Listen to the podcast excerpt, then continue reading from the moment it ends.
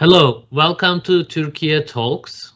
We will be discussing the international system, the crisis of the international system today. As you all know, UN General Assembly meetings are happening in New York, and next week the world leaders will be delivering their speeches.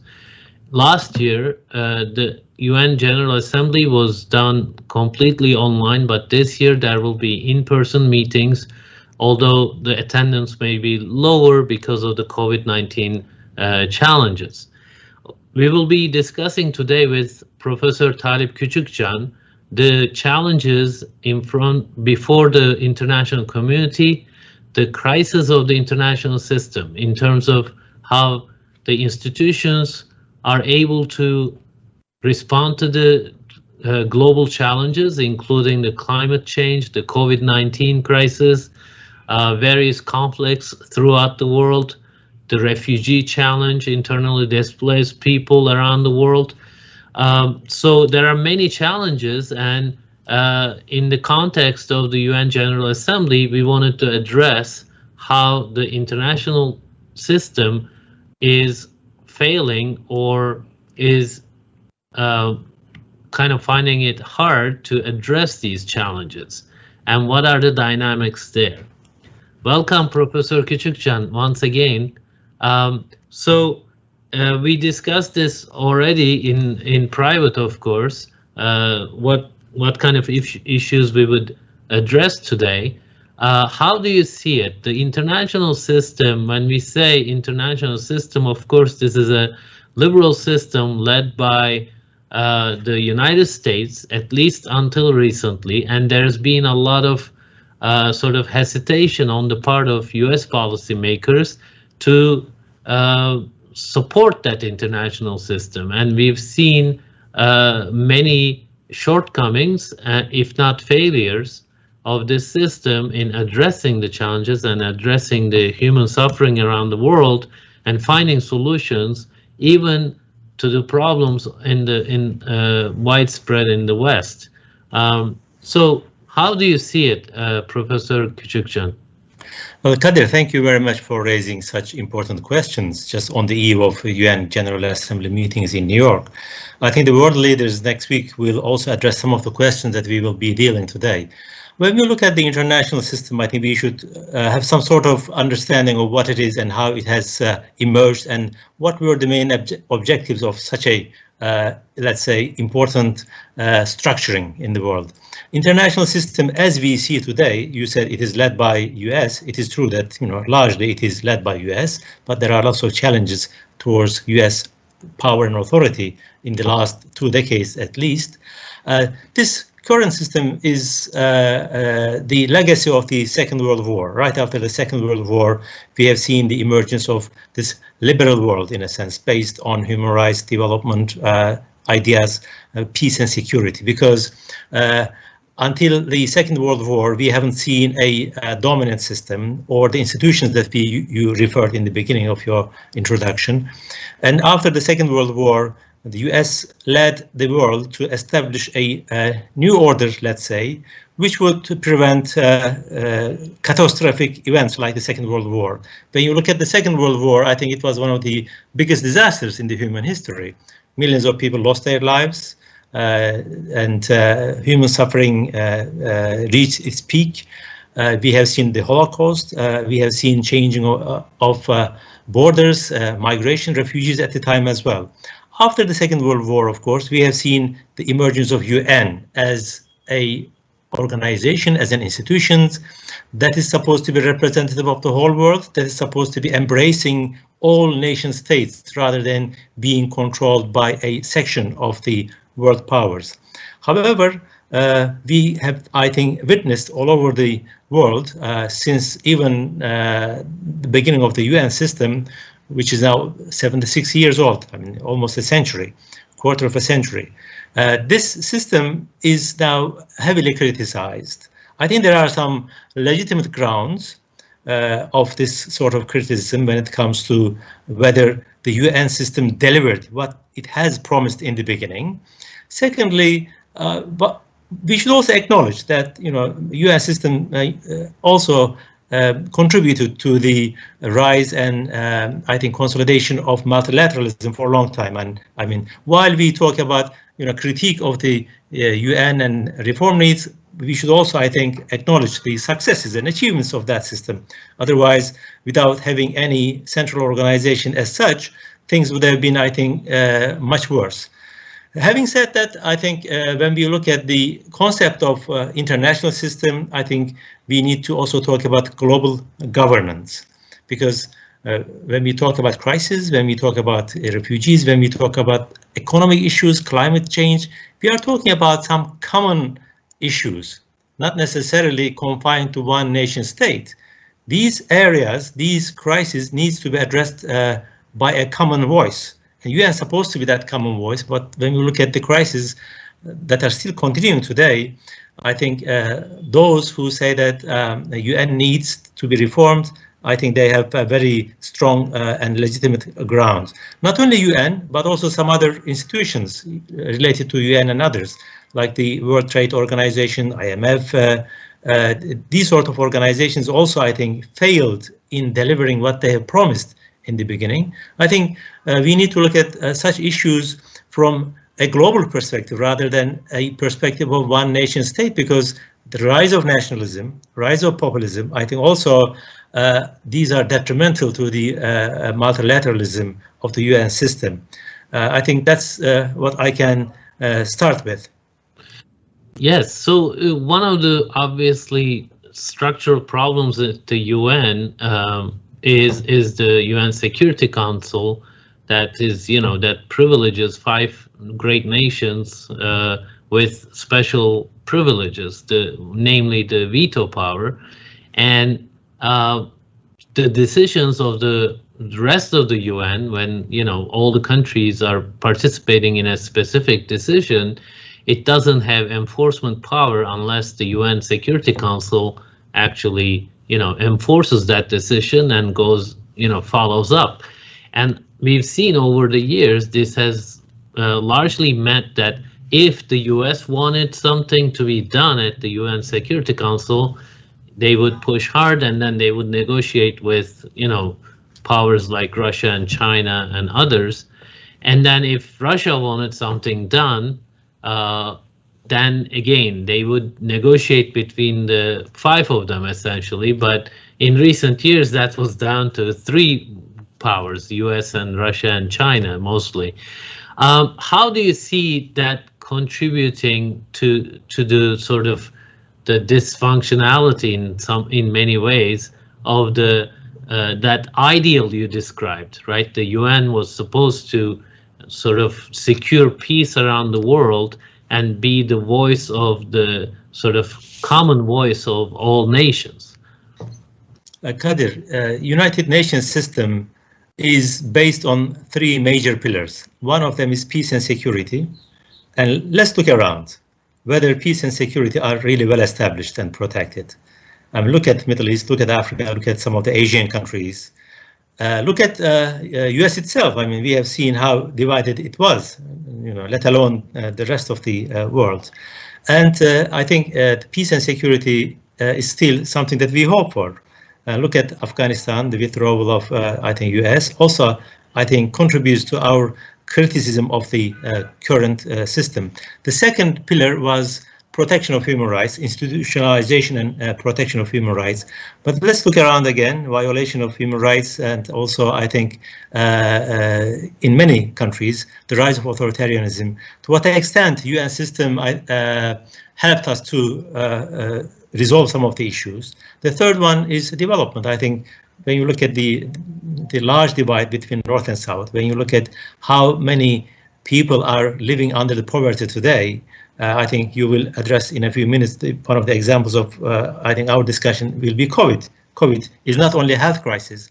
I think these are all areas when you look at today, there are a lot of challenges that we face. And I think uh, even uh, in some uh, developed countries, we can see such uh, challenges that we are facing. And UN, yes, maybe tried to help it, help us, but it did not really resolve. Let's look at, for example, the United Nations High Commissioner for Refugees. To what extent this organization is uh, uh, successful. Yes, we might have well intentions, but given the rise of nationalism, as I said, and divergence between the uh, uh, security permanent uh, members of the Security Council, divergence uh, of their uh, national interests, what we see that those issues are supposed to be globally managed, but the UN seems to be far from it. And I think Turkey was one of the first voices, as you would remember, critiquing this system because this is not equal, this is uh, th there is no equal representation. There are 193 countries. We have seen that UN has expanded, and we have also seen that you know new powers emerged, and new blocs emerged, like the Muslim world, Asian powers, etc. Uh, but uh, you know the the system has been established 75 years ago, and it, it is static. And Turkey says, for example, uh, the Recep Tayyip Erdogan has already, I think, indicated that probably next week he will again will talk about this uh, uh, critique that UN needs to be reformed in order to be more inclusive. Mm. And uh, uh, I just would like to ask you, uh, for example, when it comes to the global governance of the global problems like COVID-19, what is the success, the failure approach of the UN, how it is received in the, uh, especially in the countries that has been supporting the UN system. In other countries, of course, we know the position, but uh, you know how uh, US, China, Russia, and other two members uh, in the Security Council can legitimize what's happening in the in the UN uh, system today. Well, uh, as you pointed out, UN has been largely left out of the especially the challenge of COVID-19. And on that front, we saw, you know, World Health Organization as as a as one of those international organizations that was supposed to lead the world. But as you would remember, right at the beginning, the World Health Organization quickly became politicized. It's, you know, it was accused of uh, uh, either not properly informing the public or being late and remember their uh, that fatal tweet that they sent out saying that you know they were they received reassurances from China that you know the the virus was not uh, contagious or not as contagious and airborne etc so the the organizations that were set up to address these challenges uh, were, were not moving in when the when the co especially in the uh, in COVID-19 start, they couldn't establish their credibility as a global voice on this, global authoritative voice. They couldn't bring together China, US, and others to find the you know source of the virus very quickly, right? Identify it and maybe create an international group of uh, scientists to advise the world. So it became very politicized very quickly, and ever since, I don't think uh, many nations uh, or many people around the world are really paying a lot of attention to World Health Organization. But that's the premier. That was supposed to be the premier institution that was supposed to guide us in turn when when there was a pandemic. Of course, you know the the in previous pandemics, especially the U.S. and West uh, coming out and leading the global efforts helped a lot. But again, they needed the expertise and support from these institutions, and we saw that not happening, unfortunately, in the COVID 19 crisis. Of course, you know, besides the UN and WHO, there's other institutions, right, uh, that is supposed to help the international system uh, create safety and security, right? Uh, NATO, let's say, uh, economic stability, um, perhaps uh, IMF, um, and then there is more recent uh, G20.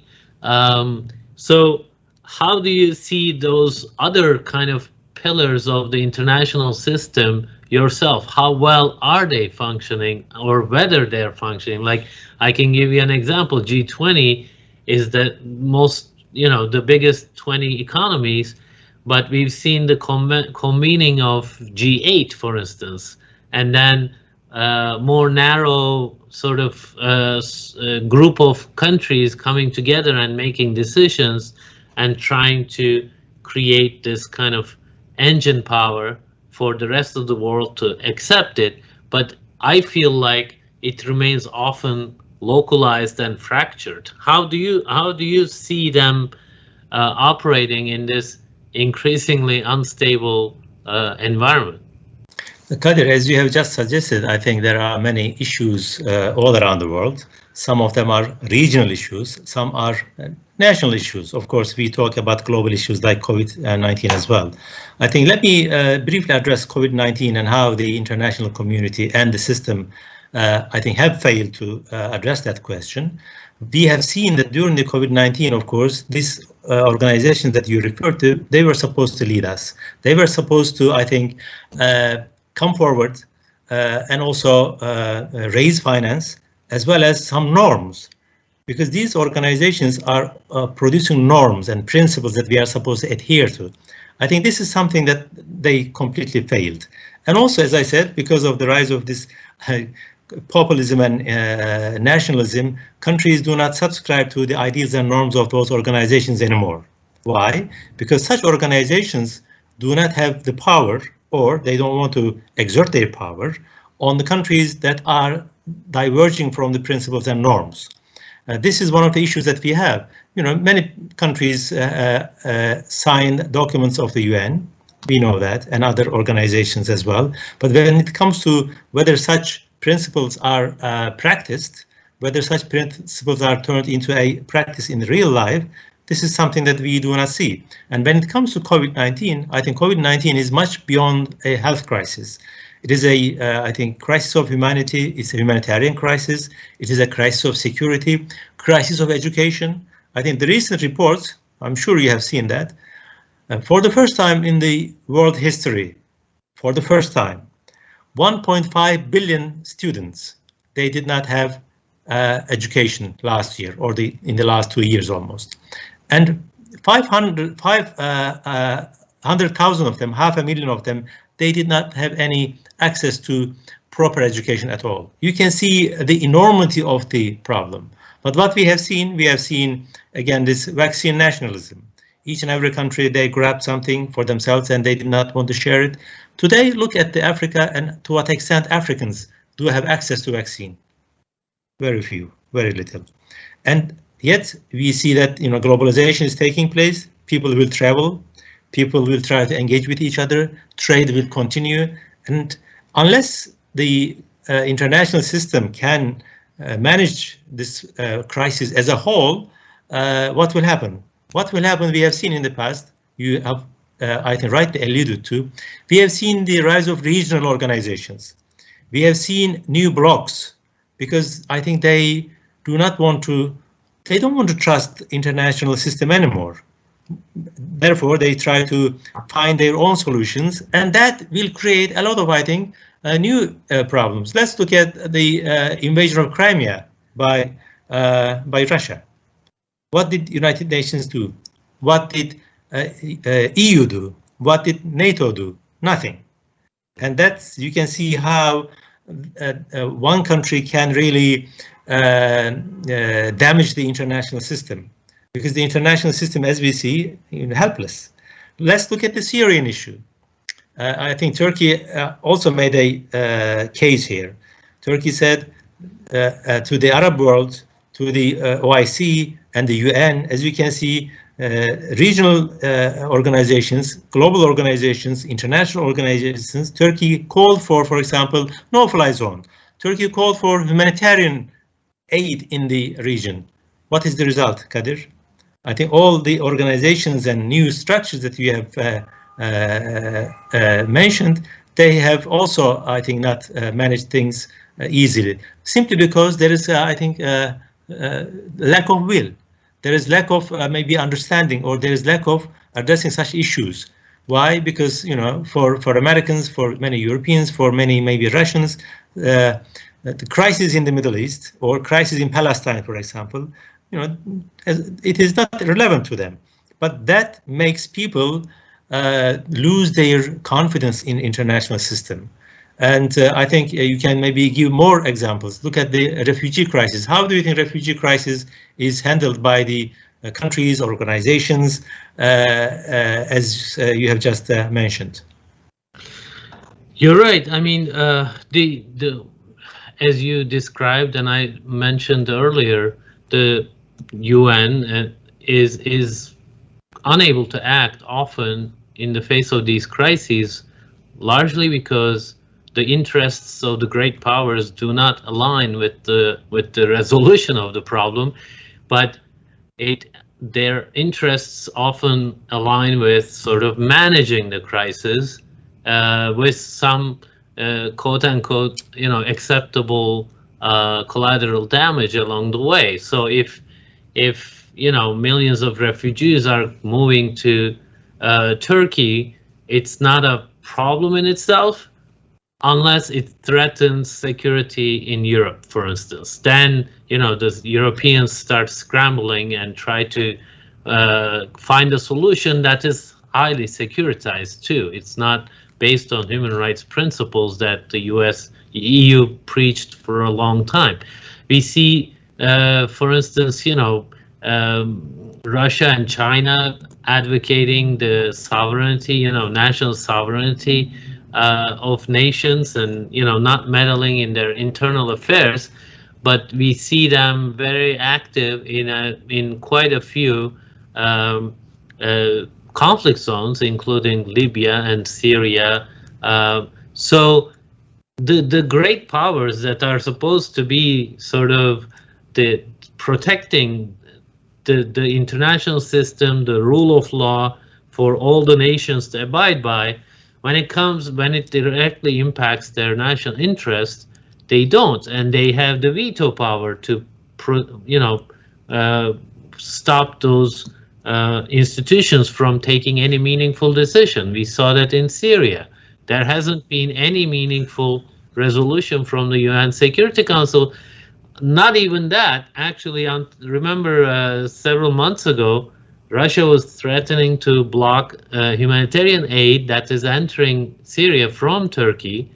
Um, so it is being politicized even at that level. So in many ways, uh, the UN system is increasingly becoming you know less relevant and like you said the the the populations around the world do not believe in the promise of that uh, you know international system that could deliver some sort of justice some sort of security and then they do revert to like you said populist uh, politicians promises we see that in the covid-19 crisis right some of the first things nations did was to to uh, block any kind of export of uh, protectional person uh, PPE, right? The the health uh, health workers needed those, and we didn't see them exported. Turkey did a lot. They, Turkey tried tried to export produce to many many. I think about 60 countries, but we've seen many nations fail on that front. Both China and U.S. They either blocked the exports or gave that aid selectively for you know political purposes. We saw China trying to send it to Italy, uh, and you're like you mentioned, the same kind of issue is happening with vaccine access. The the West has a lot of vaccines right now, but they're discussing third shots while uh, booster shots, while you know much of the world does not even have any access to the first shot. Um, and we've seen also, like the like you mentioned, education in an age of disinformation that is even more crucial. We've lost much of the world lost a year, year and a half, or two years of proper education for their children, and that's not necessarily the case in the West. But when you're talking about global problems, global problems are global problems. They're not national problems, right? Uh, how do you see um, when nations are increasingly trying to find national solutions to global problems? Because the virus doesn't stop at the borders. You know, the, the refugees cannot be contained to stay in a specific country. It's and uh, climate change is impacting millions of people who will end up in other countries. So how do you see that uh, contradiction, that uh, in in uh, consistency? I think there is uh, some sort of uh, political blindness uh, among the leaders. Uh, simply because uh, when we talk about some of the issues like migration, like uh, you know asylum, uh, many might uh, assume that this is a national problem. In fact, it is not a national problem. It goes beyond borders.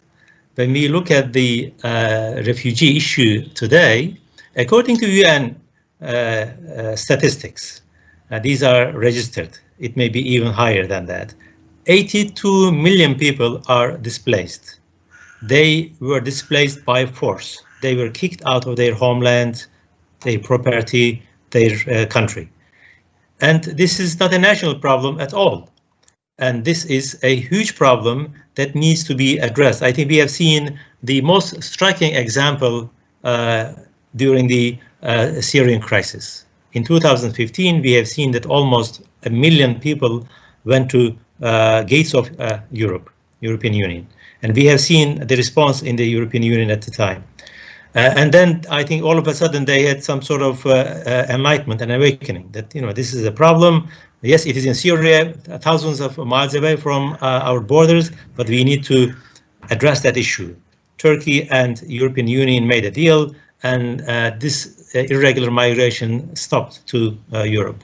there is a similar issue in, in many other countries. So look at the refugee flows I think this is a telling story today. Look at uh, Afghanistan today. Uh, more than oh, I think three million people already left Afghanistan, and there is suppose you know people fear that there might be uh, another wave of migration. Idlib, there is a Idlib crisis going on. Yes, there is at the moment maybe relative uh, uh, stability over there, but in the last couple of days we see that you know a regime is bombing uh, some areas. And there are almost 4 million people living in Idlib. It's a small, uh, I think, town. So we can see that these issues are not uh, local uh, and national anymore. And what happens if they cannot find help from the international community? I think, as I said, the pillar of uh, the peace and security or development and human rights, they will be ruined completely because individual countries will take their own measures in order to stop that wave, for example, and they would not recognize UN norms, uh, you know, protection of human rights, etc., or security of those people. I think we have seen this in Rwanda. Just remember, and UN completely failed in Rwanda, and more than a million people lost their lives in Africa. I think Africans deserve better. And there is, I think, a similar issue that the future uh, seems to be, in that sense, not very uh, promising when it comes to the intervention and uh, influence of the international system. Therefore, there is a lot of questioning of international system today, and I think that will continue as long as this, I think, trend uh, will uh, continue. And look at the divide between South and North. I think uh, this is a very well I think, a, a, conceptualized issue when it comes to the governance of uh, global issues. What is the uh, influence of the South? What is the influence of the North? Who is leading? And what is the reaction among the uh, Southern countries when it comes to economy, poverty, hunger, and education? You know, education is supposed to be very much, uh, I think, associated with the uh, economic development of the countries. We are talking about manpower. We are talking about human capital. And it seems that there is at the moment a crisis, and that crisis is becoming some sort of status quo. Syrian crisis is a status quo. Palestinian issue, you know, more than 5 million Palestinians are uh, refugees here and there. It is a status quo. Now, I think we need to address that issue as well. The global, the, you know, some regional issues and some global issues like COVID uh, are becoming uh, status quo and uh, international community seems to be not responding uh, efficiently. You're right. Um, these um, both regional and global problems, uh, they are becoming more and more protracted and there doesn't seem to be an urgency, you know, for the international organizations to move in and act with, you know, uh, so that kind of urgency to resolve the issues so that they don't grow. But we have moved into a space, like you said, it's sort of years and years of, you know, uh, refugee challenge seems to be acceptable. COVID kind of not being able to get back to re, um, normal um, activities, economic activities, that's that is becoming also normal. Uh, and you know, conflicts around the world, it's the same thing. So, do you feel like we have lost? I mean, we've discussed this. We've lost quite a lot of uh, belief in the multilateralism, and we've seen sort of uh, you know populist leader like Trump lost his power in the U.S. and then and Biden administration came and he promised multilateralism and consultations with Europe and strengthening the West. And he talked about sort of uh, US plus EU would amount to 60% of world economy, so we can, you know, re-establish the, the multilateralism and international organizations and breathe life into them.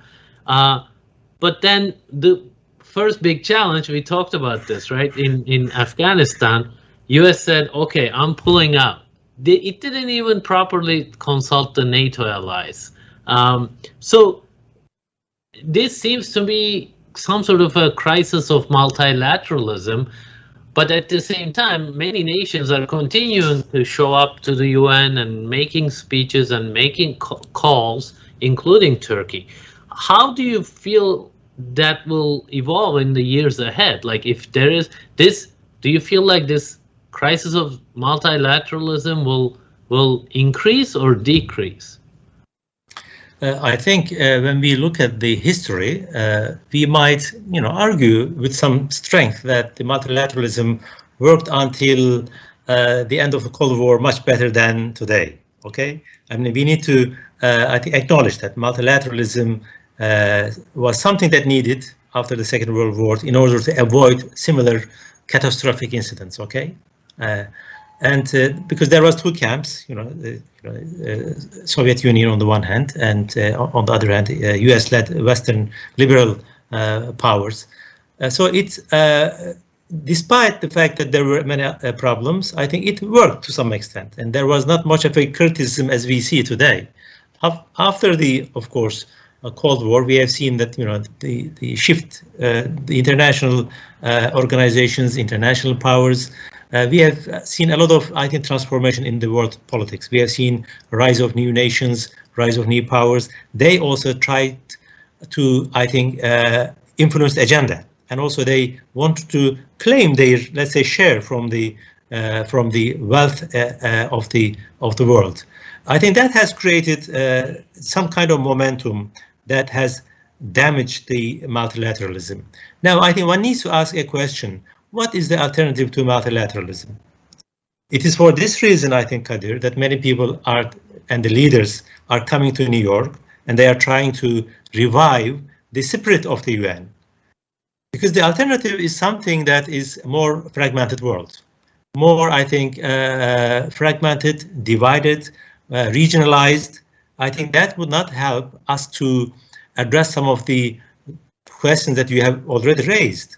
Therefore, uh, my hope is to, I think, revive multilateralism on the basis of equal representation, rather than being led by only a superpower like America or Russia or some other powers. There should be some sort of, I think, uh, a new understanding of the UN system. More and more countries should be uh, allowed into a um, uh, veto power uh, a Security Council, not only five countries, they may remain there, but I think that should be more representative. Uh, and as I said, I mean, the alternative is not something that we need to uh, invest. Alternative is more fragmentation. However, if there is no, I think, uh, restoration of the multilateralism, I think people will move into more fragmented world. That means more crisis. That means more catastrophe. That means more, let's say, uh, I think, um, less security, less uh, wealth, less peace, uh, in my view. that's what I can say as far as the future of the multilateralism is concerned. I mean, the, my hope is that it, it, it will be revived. But when you look at the reality, maybe you can summarize as the reality. You have already said that you know U.S. has withdrawn from Afghanistan. It was a unilateral decision. When you look at China, when you look at Russia, in their, I think, international and foreign relations, they are prioritizing their national interests. How do you think the balance can be established between national interests and the global governance so that multilateralism can be given a new uh, spirit and voice? Well, uh, it, it's a it's a hard balance, and we are seeing that right. The the United States sponsored this international liberal system, and it was ready to make the necessary kind of sacrifices and sort of for instance, when we look at Iran nuclear issue during the time of Obama, they spent about nine months uh, talking to Russians and you know Chinese because imposing U.S. sanctions on Iran does not really by itself uh, sort of bring Iran to the negotiation table. They need to run out of options. The only way to ensure that is to go and do diplomacy with Russia and China and give and take and create a more common front where Iran recognizes, okay, uh, I'm getting sanctioned, but I'm not getting much help from Iran and Russia. So I guess I have to make a deal with this broader coalition. So we're seeing some of that happen, I think, on specific issues. For instance, US mentioned that, okay, on climate, we can work with China but on other things we won't. So the, the problem with that, right, the sort of creating alliances around issues is is that you know those issues uh, start being managed rather than resolved, and it takes kind of they they resolve it against these greater principles, right? So, uh, for instance, in uh, Libya, um, you know, at some point, U.S. helped, uh, you know, bring down the Gaddafi regime uh, using the responsibility to protect uh, a principle, but then it wouldn't use that principle anywhere else. It refused to use it in Syria. So next time around, nobody will allow that to happen. So what kind of principles can you organize nations around, right? That is the big challenge. Eh, like I mentioned earlier, this is true for other nations when they talk about, oh, don't meddle in our internal affairs, but then they do. They, you know, liberal nations don't take that seriously either. So we are uh, just about any principle you mentioned, right? Human rights and uh, securing peace and security on just about any topic, it's hard for nations to come around and commit around the concept, commit to certain principles and apply them consistently. And, you know, ideally, they should come around uh, and create a new structure. We are seeing that happen on economy, on, you know, climate change, on COVID-19, small groupings around different topics. But that doesn't take us to a broader multilateral system that is healthier. Uh, so nations like you know Turkey, we did we can talk about Turkey a little bit more. I think uh, they feel stuck in many ways, right? They have to uh, deal with the refugee challenge, but when they call on the international community to help, only the the the those who are directly impacted care about it, but then their help is not meaningful either. So I think it's a complex, difficult story to to to address, a challenge to address, to be honest. But um, the, I do agree with you. I mean, uh, the opposite of multilateralism is nationalism, and sort of all countries just chasing their national interest as they see it, and then we have kind of a chaotic situation. We can't arrive at a um, more stable uh, system based on rule of law. So can I can I come in here? Sure, Kadir, can I, I come in here uh, when we talk about you know this stable world?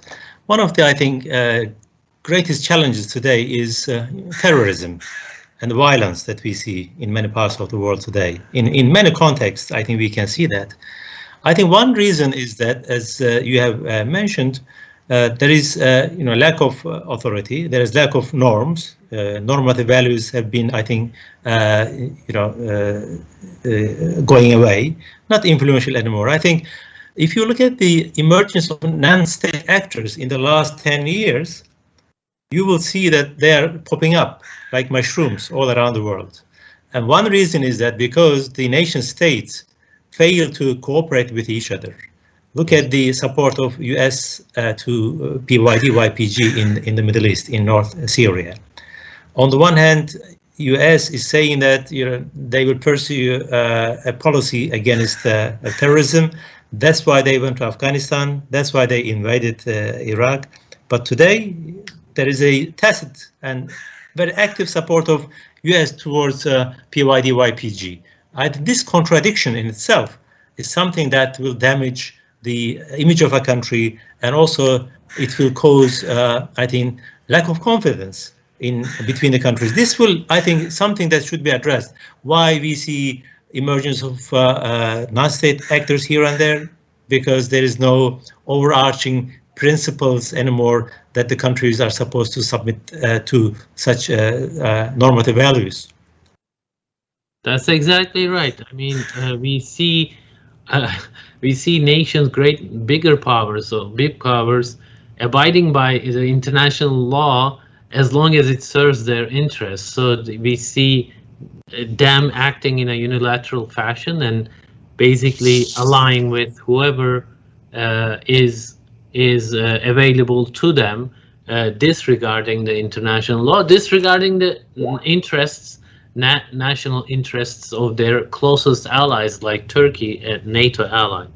So um, we have almost uh, we are almost at the end of our program today. Uh, we tried to address some of the uh, challenges and the structural problems and actual issues uh, facing the international community uh, that is in New York right now, trying to find some solutions to the world uh, world's um, issues. I think this topic will constantly come back, and we will address this. And maybe, hopefully, next week uh, we will talk more specifically about uh, world leaders' messages and what they're saying and how they see the world at this time. Uh, so, Professor Küçükcan, unless you have anything to add, I would like to close our uh, program today. Thank you so much. Well, thank you, Kadir. I would just say action speaks louder than words. So we will see next week whether the words or the actions are more uh, prominent. Absolutely. Thank you, Professor Küçükcan, and uh, thank you to those uh, who are following this program. Uh, don't forget to subscribe to our YouTube channel. Uh, we'll see you next time.